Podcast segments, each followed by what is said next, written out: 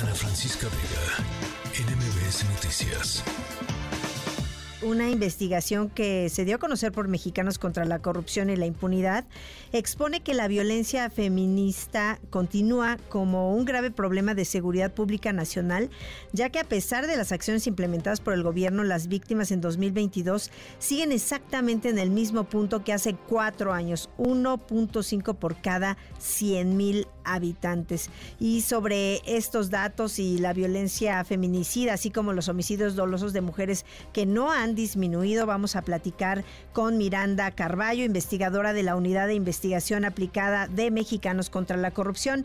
Miranda, bienvenida. Hola, Citlali, buenas noches. Muchas gracias por la invitación. No, al contrario, gracias a ti por compartirnos esta información relevante y sobre todo, pues como ya veíamos, eh, parece que no ha mejorado esta situación. ¿Cuáles son los datos que nos puedes compartir para comenzar?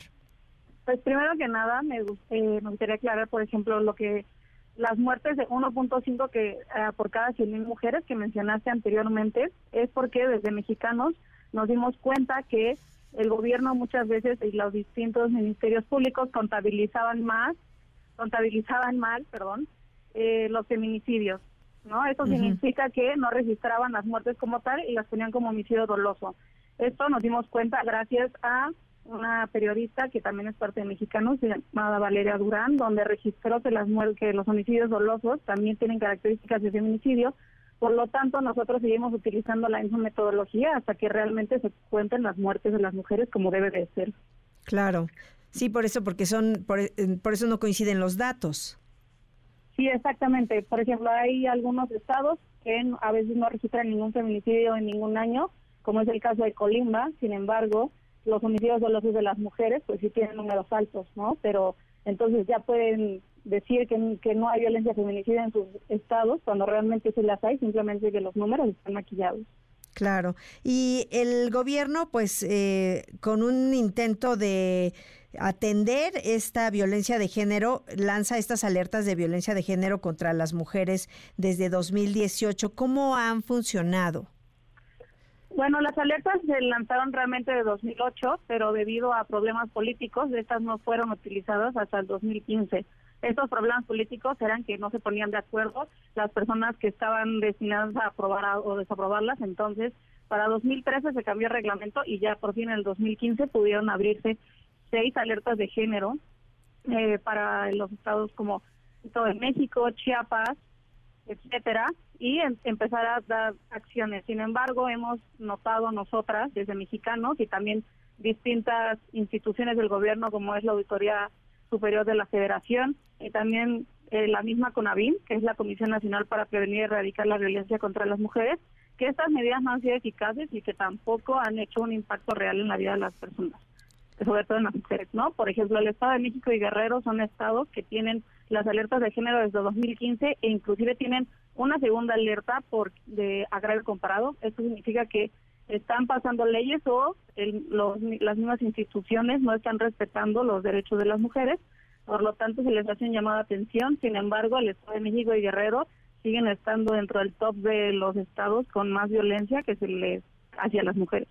Sí, eh, presentan, como dices, estos fallos tanto en la implementación, en la evaluación, pero también en el diseño. ¿Qué, qué se puede hacer, eh, Miranda, en este sentido? Eh, por ejemplo, nosotras identificamos que un caso de éxito es el estado de Chiapas, ya que sí pudieron identificar cuál era la población objetiva, porque no solo basta decir que son mujeres, sino como las otras vulnerabilidades que están alrededor de ellas. Entonces el Estado de Chiapas lo hizo muy bien porque juntó a la Secretaría de Pueblos Indígenas, a la Secretaría de Mujeres y a la Secretaría de Educación de los estados para poder hacer medidas para poder disminuir la violencia. De hecho, Chiapas es el estado con menos violencia de las mujeres registrado, con un 48%. El resto Desafortunadamente estamos en, en el 70%. Eso significa que 7 de cada 10 mujeres están siendo violentadas. Sí, además otro tema que se enfrenta en este, pues en la atención es el presupuesto, ¿no? A veces no se tienen los recursos suficientes.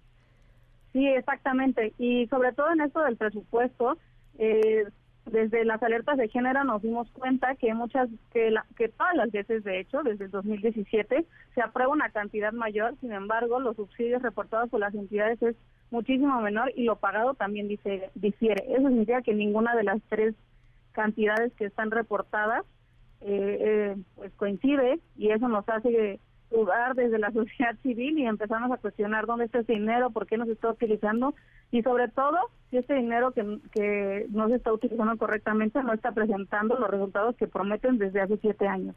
Pero ¿qué pasa ahí? ¿El, ¿Los recursos sí llegan y no se usan o ni siquiera llegan los recursos? Pues nosotras eh, recolectamos la información desde Transparencia Presupuestaria, que es una plataforma del gobierno la cual nos da eh, la información que suben o no las dependencias. Entonces, lo único que nosotras podemos hacer desde nuestra parte de sociedad civil es revisar eso y decir, pues es que no está el dinero. Eh, tenemos registros desde cuando se aprueba que es en el presupuesto que, se, que, que sale en octubre cuánto es lo que está destinado. Sin embargo, a lo largo del año en, esta plataforma de transferencia presupuestaria van subiendo cuánto es el dinero que se gastan y ahí es cuando nos damos cuenta que no coincide y hace falta pues pedir rendición de cuentas a los gobiernos para que nos expliquen dónde está el dinero que falta, qué está pasando y por qué no está cumpliendo con su tarea. ¿Y eh, qué nos puedes decir del mapa de violencia contra las mujeres en la República Mexicana? ¿Es general o dónde están los focos rojos? Pues sí es general, como mencioné anteriormente, eh, la mayoría de los estados, en, bueno, 31 de los 32 estados, eh, siete, de cada 10 mujeres sufren violencia y esto también ha incrementado. Eh, hay una encuesta llamada la Encuesta Nacional sobre la Dinámica de las Relaciones en Hogares, que justamente mide la violencia que viven las mujeres y este número ha incrementado con cada edición de esta encuesta. En el 2016, del 2016 al 2021, tuvimos un 2% que podría no parecer mucho, pero a la larga en la vida de las mujeres esto es pues más notorio, ¿no? Eh, ya no nos sentimos seguras en muchos lugares, ya nos da, uh, pues no nos da paz estar en, en otros lados y tenemos que desertar ciertas actividades porque no sentimos la seguridad de poder permanecer en un sitio. Sí, cambias tus hábitos por la inseguridad. Y exacto. Y, por ejemplo, Miranda Carballo, el tema, eh, pues, sigue siendo una deuda que tienen las autoridades con las mujeres. Eh, sí, 100%. Creen, nosotras desde Mexicanos sacamos un par de recomendaciones de nuestra política pública porque justamente es un problema tan grande que ha ido creciendo y no se ve cuándo pueda parar, ¿no? La, nuestra primera recomendación es extender la temporalidad de las alertas de género porque en su diseño se hicieron de emergencia, sin embargo, pues esta emergencia ha perdurado tanto que las mujeres en México estamos violentadas día con día. No solo son las siete que nos sentimos inseguras, siete de cada diez, sino que diez mujeres al día mueren a manos de, bueno, a, a causa de la violencia machista feminicida de este país y esas son las que son contabilizadas, ¿no? También hay otro tipo de violencias que que puede que no sean tan visibles en primer plano, pero existe la violencia psicológica, la violencia económica, todas estas nos atañen y nos hacen sufrir dentro de los espacios donde deberíamos estar seguras. Claro, pues sí, vamos a, a, estar pendientes y sobre todo, pues hay que, yo creo que informar, dar recursos a la, a la población y a la gente y que también las autoridades sean sensibles a este tema. Sí, exactamente. Por ejemplo, otra cosa que notamos es que mucho de este dinero que de las alertas está destinado a la sensibilización. Sin embargo, hemos visto demasiadas noticias como es que las fiscalías o distintas dependencias del gobierno no tienen esta sensibilización para poder tratar con temas de violencia de género contra las mujeres. Entonces es donde nos preguntamos también como ¿por qué no toman buenos cursos? ¿Por qué no buscan buenos cursos para que puedan atendernos de la forma correcta y sin revictimizarnos y caer en estas violencias patriarcales en todo el tiempo? Claro.